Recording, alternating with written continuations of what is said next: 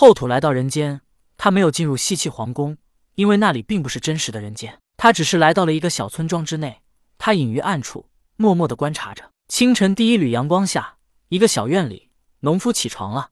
这时，农妇已经将早饭做好。做好早饭，农妇先去照看孩子。农夫吃完早饭，就去地里干活了。而农夫吃过早饭之后，农妇和他的一儿一女才开始吃饭。农夫去地里干活时，乘着牛车，他一边一边的抽打黄牛，黄牛不敢反抗，只能奋力的赶路。而在家里，农妇脚下一条小黑狗。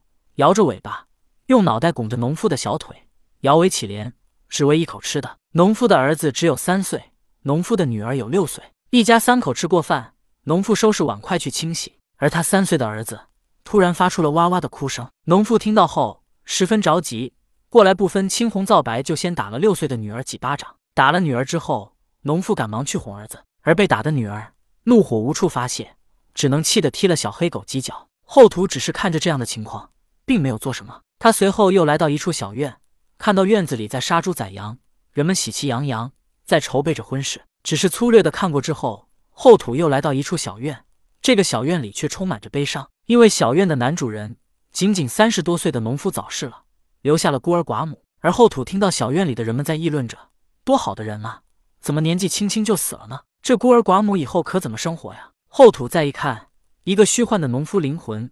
一脸伤感的望着悲伤的孤儿寡母，他一脸焦急，想要与孤儿寡母说些什么，但人鬼殊途，旁人根本看不到这虚幻的灵魂。后土是冷静的，是无情无欲的，他并没有管这些事。当后土又来到一处小院时，却看到一个身强力壮的男人，不是劳作，却没事找事殴打自己的妻子。后土虽然无情无欲，但他却分得清对错，他依旧没有管这些人间之事，但他看到这个殴打妻子的的男人。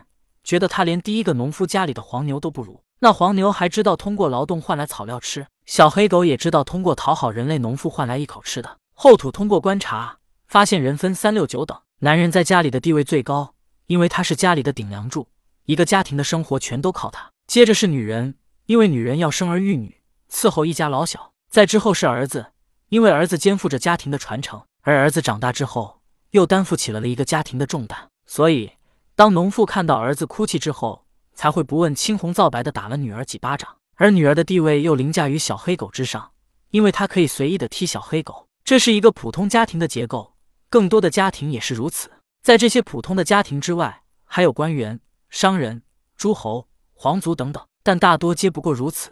天道之下，人族大兴，地府灵魂转世，首选自然为人。可是那殴打妻子的男人，他又有何资格再次为人呢？他连做黄牛、做黑狗的资格都没有。那早早病逝的男人承担了家庭的重担，可因为命运，他的妻子和孩子却落得无人照料。如果他的身体跟那身强力壮殴打妻子的男人兑换一下，该是多好！殴打妻子的男人应该做那家筹备婚礼时宰杀的猪羊。黄飞虎总管人间吉凶祸福，只要把名字写到封神榜上，就能操纵人间。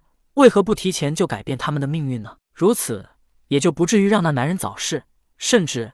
这样敢于承担责任的男人，他们的命运不是该更好吗？让他们一出生就在大富之家，不再受这些苦难，该是多好呢？后土看到了真正的人间，也看到了一些公平与不公平，也看到了这世间生灵的尊卑。他心中似有所感，但最后的一步，他感觉到自己始终无法跨越，那就是该如何将人间与地府完全联系到一起。后土此时已经想到，地府灵魂可以根据他们生前善恶，决定他们将来转世人间之后的命运。再有一些罪大恶极者，可以将他们镇压在十八重地狱，永生永世不得超生。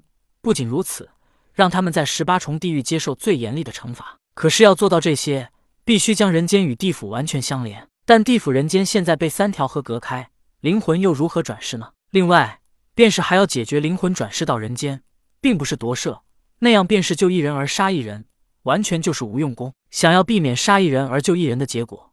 必须连他父母的怀胎时间都要操控。后土知道哪吒的事情，哪吒是殷夫人怀胎三年零六个月的时候生下来的。正常人怀胎十月，怎么可能会有三年零六个月呢？那么很显然，哪吒的出生是被操控的，极有可能哪吒便是夺舍重生。这样的夺舍重生，其实便是杀一人而救一人。对于哪吒来说，他复活了，他该开心。